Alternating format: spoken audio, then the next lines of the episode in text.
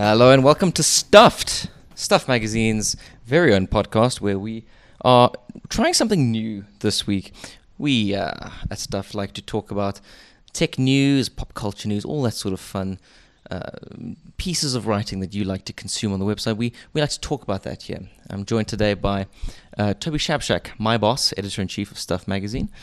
Toby, how are you this week? And, and I'm, I'm assuming I'm good, thanks. How are you? I'm fine, thank you for asking. I'm assuming this new format is just because I talk too much anyway. Yes, no, we're, we're sort of adapting as, as we're going, right? Uh, instead of you know discussing these these news pieces, I've assembled a host of topics that I, I want you to talk about because okay, you're a, go. you're a wise man, you know a lot of things, and I, and I feel like it just works nicely. So what we're going to do is just to explain for people at home. I'm going to bring up a topic, the latest piece of news from the past week. Uh, and Toby's going to have seven minutes to talk about it. I'm going to ring a bell when he's hit five minutes, and I will ring it twice when he hits seven, and he has to stop talking. We can move on to the next topic. So, without further ado, let's start with the first topic this week, which is Google threatening to leave Australia because Australia wants Google to start paying for the news that it is sourcing. What are your thoughts, Toby? Yeah, this is fascinating, isn't it? Because uh, it's a huge bone of contention for many news publishers. And of course, the way it works is, is like this uh, Google has a, a, search functionality specific to news. You can, you can click on it at the top of the search results, a little tab, and it shows you just results for news. And it says to the news publishers that they will get a bunch of, of traffic as a result of that.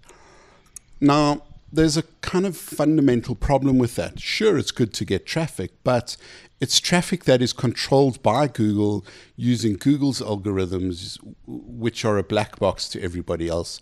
Why does Google choose my story from Forbes as opposed to my story from Stuff? Uh, why does it choose one publication over another publication? It, it gives a lot of credence to the first story of it of a series that goes up, and therefore that publisher gets it uh, gets a prominence in the rankings. But of course, then there's the whole question of how do they rank the news? What's the most important? And publishers have a lot of, of difficulty with that, firstly. So while they're grateful for the news, they have no idea how Google's doing it and what Google's doing it. So there's a, there, there is in effect a news gateway uh, before you even get to the publication, which which no one understands except Google's engineers. And secondly, Google's business model has itself been hugely destructive to these media organizations. There's a there's a, a, a, habit of people saying, and, and we get this a lot at stuff. People say, well, you know, we can just spend the same money on, on Google programmatic advertising and we get a much further reach and the rates are much lower. There's very little control that you have over such programmatic advertising. We, you know, you've had innumerable scandals with big name companies discovering that their adverts are showing up next to YouTube videos of beheadings and that kind of thing. So you have no control of, of where or how that's going to appear.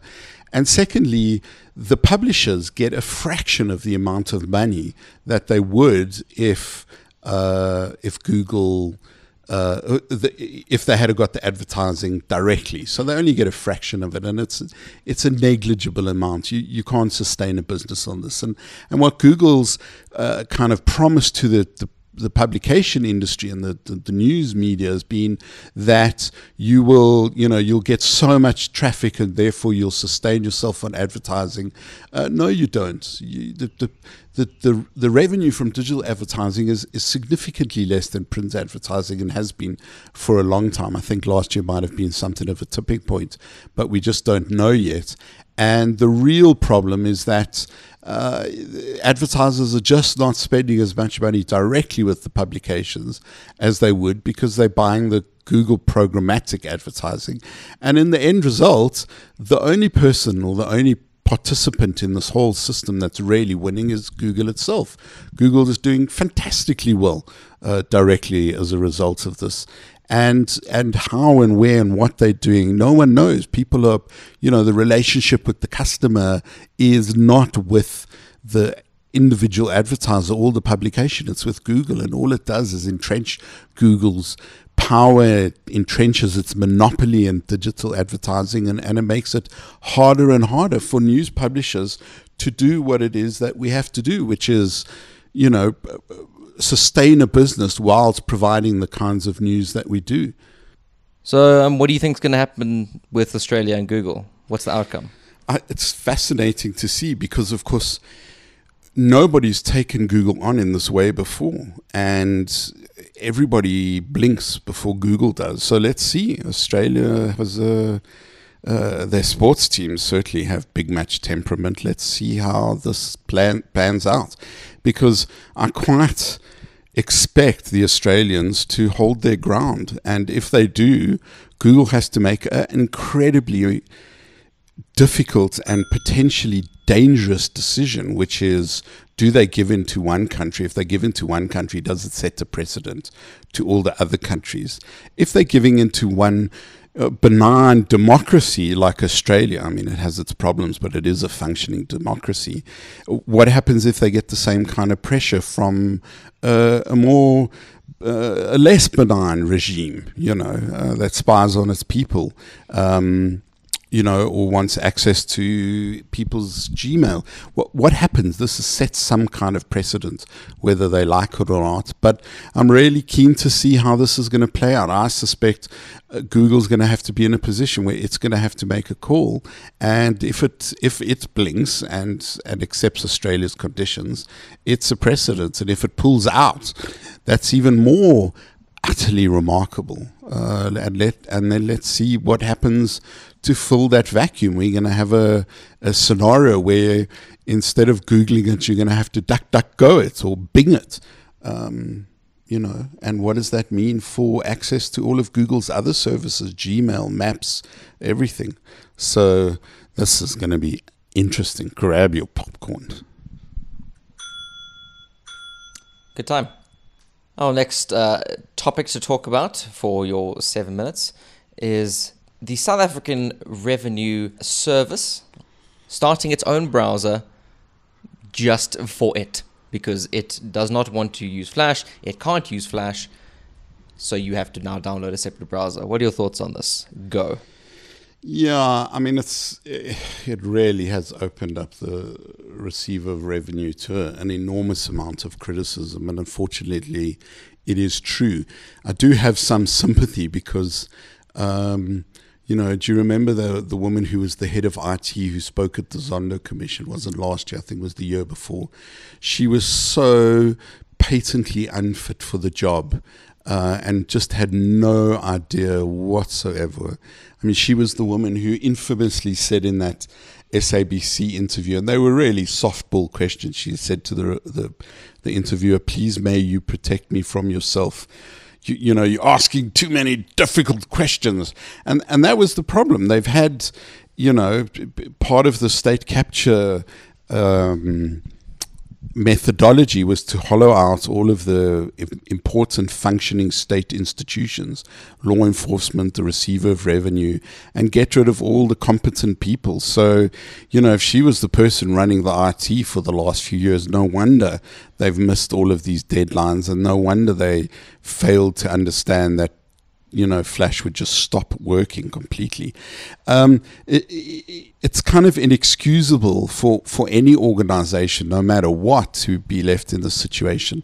I mean, FNB's business banking for at least the first five or six years we used it was a terrible dog show of Java and Java certificates and, and uh, getting your computer, your individual computer, and the individual browser certified.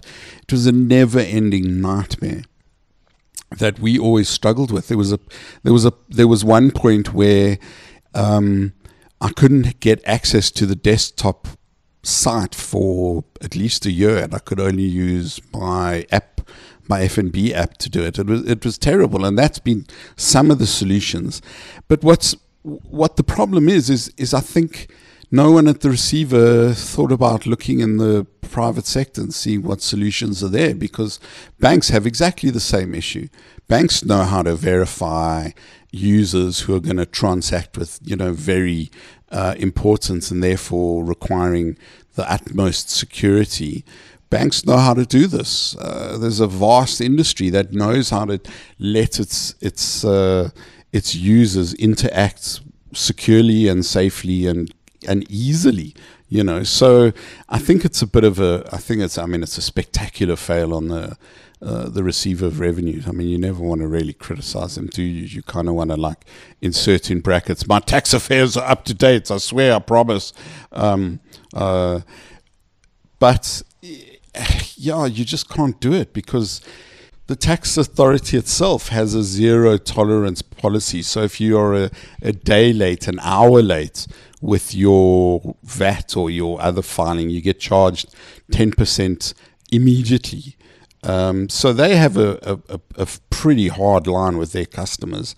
What does it now mean for those customers who can't interact? Will they be penalized? Hopefully not. But also, you know, I mean, if anyone from the receiver of revenue listens to this podcast, you know, call FNB, call ABSA, call those brilliant guys in Stellenbosch, Intellect. They do identity uh, establishment and identity verification for ABSA, as far as I remember, and Nedbank. I could be wrong, but they are really excellent. You know, you you the receiver of revenue could do something really quite dramatically different and better because this is a, a vital service, and you know the the the things you could do are really quite spectacular. I'd call Michael Jordaan and say, listen.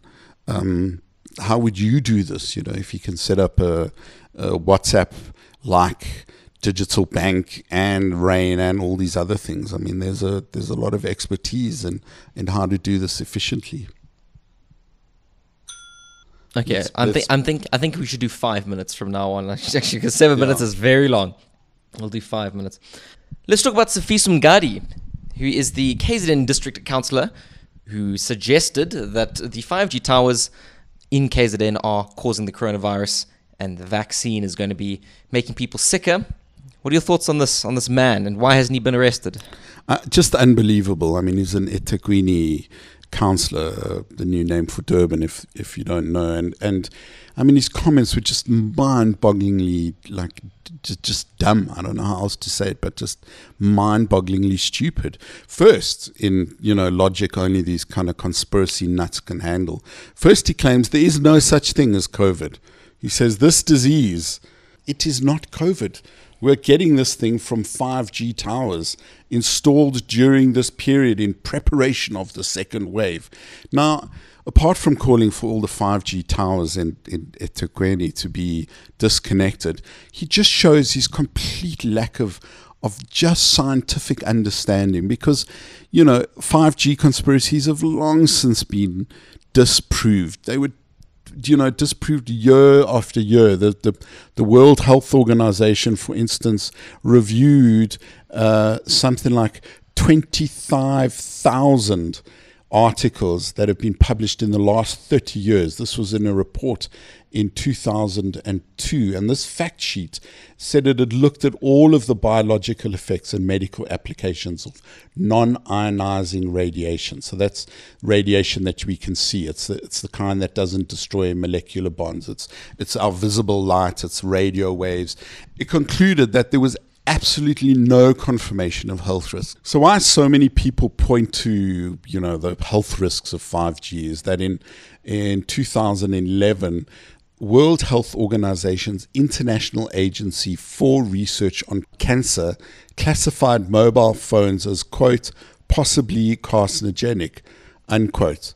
Okay, but you know, it doesn't that's the same category that coffee and pickled vegetables are included in. You know, so it's it's completely absurd because you know as long as as as the cell phone industry's been around, it's pointed out that some scientists said phones are as dangerous to our health as as the radiation emitted by a banana.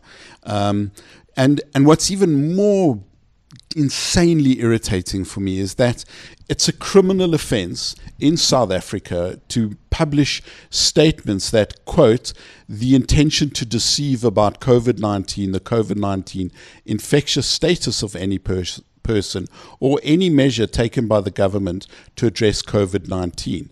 Uh, this is according to the Disaster Management Act. Now, you could be fined or jailed for up to six months. Now, this is a criminal offense. Is someone arresting uh, our eThekwini councillor? Is Cyril Ramaphosa showing us that he will, you know, weed out conspiracy lunatics? Uh, absolutely not.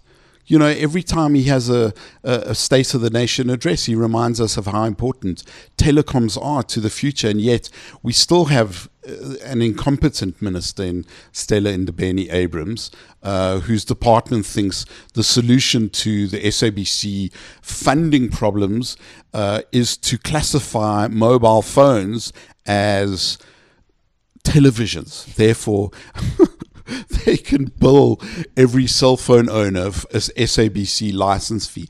I mean, it's just mind-boggling. Then the next, uh, the next dumbest idea they had was trying to get Netflix or Amazon Prime to uh, collect the license fee or DSTV and Showmax to collect the TV license fee. I mean, it's just completely absurd. It just shows you how utterly out of touch our communications department is. That this is what the deputy minister is even thinking about, Pinky Kekana. And yet she was one of the many people implicated by the, the man arrested for the Free State asbestos scandal, um, the kingpin of that, and she was she her name along with Health Minister Dr. William Mkhize and several other prominent AC figures. They, you know, her name appeared in this list. And has there been any difficult? Has there been any sign of, of, of accountability? Absolutely not. But then again, you know, this is the ANC. Ace Magashule is facing fraud and corruption charges. So is Bongani Bongo, the former uh, cabinet minister who now chairs uh, a, a, you know chairs a parliamentary committee. Um, why should why should uh, anyone else in the ANC be sanctioned? Certainly not a, a lowly uh, you know city councillor who's just um, you know punting 5G conspiracy theories. I mean, if if anyone burns down a 5G cell phone marked in Durban or, or KZN, is he criminally responsible for inciting violence? Can we impeach him? No. I mean, I wish we could impeach um, the minister and deputy minister in the communications department and replace them with someone uh, who has an unsullied uh, integrity record, hasn't been caught breaking COVID regulations in the first few weeks of lockdown and uh, actually can do something to drive the thoroughly, utterly important telecommunications sector. Whew. Does it show that I'm a little bit irritated by this? Just a little bit. Nice. Very good. This is, after all, a, a, a brand that embraces technology. Technology. Right? Yes. So, what is that spectacular laptop I see you this using? is the Asus ZenBook Duo. It's uh, the newest sort of dual screen laptop that Asus is putting out into the world, and I have got to tell you, it is absolute magic. The specs inside this thing are ridiculous, and the fact that it comes with, with not only one touch screen, but two touch screens, two separate screens is. Well, just describe wild. it. It's got a. It looks like a. It looks weird. Laptop. It looks like something out of Star Trek, right? It's got your main sort of screen, your monitor that would be your monitor uh, on the back, and just below it, above the keyboard, there is a second screen of half the, half the size that folds up when you open the laptop. So it stands just a little bit higher than your main screen, and you can drop down whatever you're working uh, seamlessly onto either screen. You know, so you can use it. it. as a second, a very long, narrow screen. Very long, narrow screen, but, which but is perfect. Say, I, I, mean, I've been watching you use your messaging apps in there and yeah. chat apps, and yeah, my, my, my the biggest the biggest thing I've found for it is that I can drop Telegram, I can drop Slack, WhatsApp, whatever onto the bottom screen. I can keep working uh, on whatever I'm writing at the top and keep informed and up to date with all the apps down below without having to minimize and drop windows and move things across one another. It is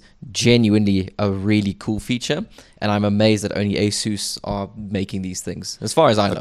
it really does look hell of a handy. It's it's magic. It really is magic. It's seriously over spec I see.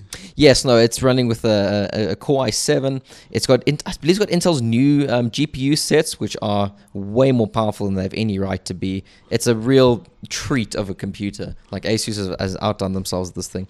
I see you've also been playing around with the new toy. Indeed, and, and it's this uh, Samsung Galaxy S21 Ultra 5G, um, and it is spectacular. I really think this is the certainly the most powerful smartphone the world's seen yet. Um, until the next launches, obviously. But you know, for for the next six months at least, this is really spectacular. Five G speeds, of course, are the thing that I, I wanted to test first, um, and they are. I mean, I, I played with the S twenty last year. This is just so much better. It's, it's it's they've just found a way to to make the the interface you know slightly slicker. Uh, the camera quality is Good, ask about the mind-boggling. 108 uh, uh, megapixel camera that gives you 100 times zoom. Really amazing. I mean, we've you know zoomed in on all sorts of things. Look at stuff.co.za. Brett Fent has done a great review, um, and in fact, last year's uh, S20 Marseille did a great one, a review on the Ultra, zooming in on the the Hillbrow Tower. Um, from from the steps of ENCA. It was really quite something.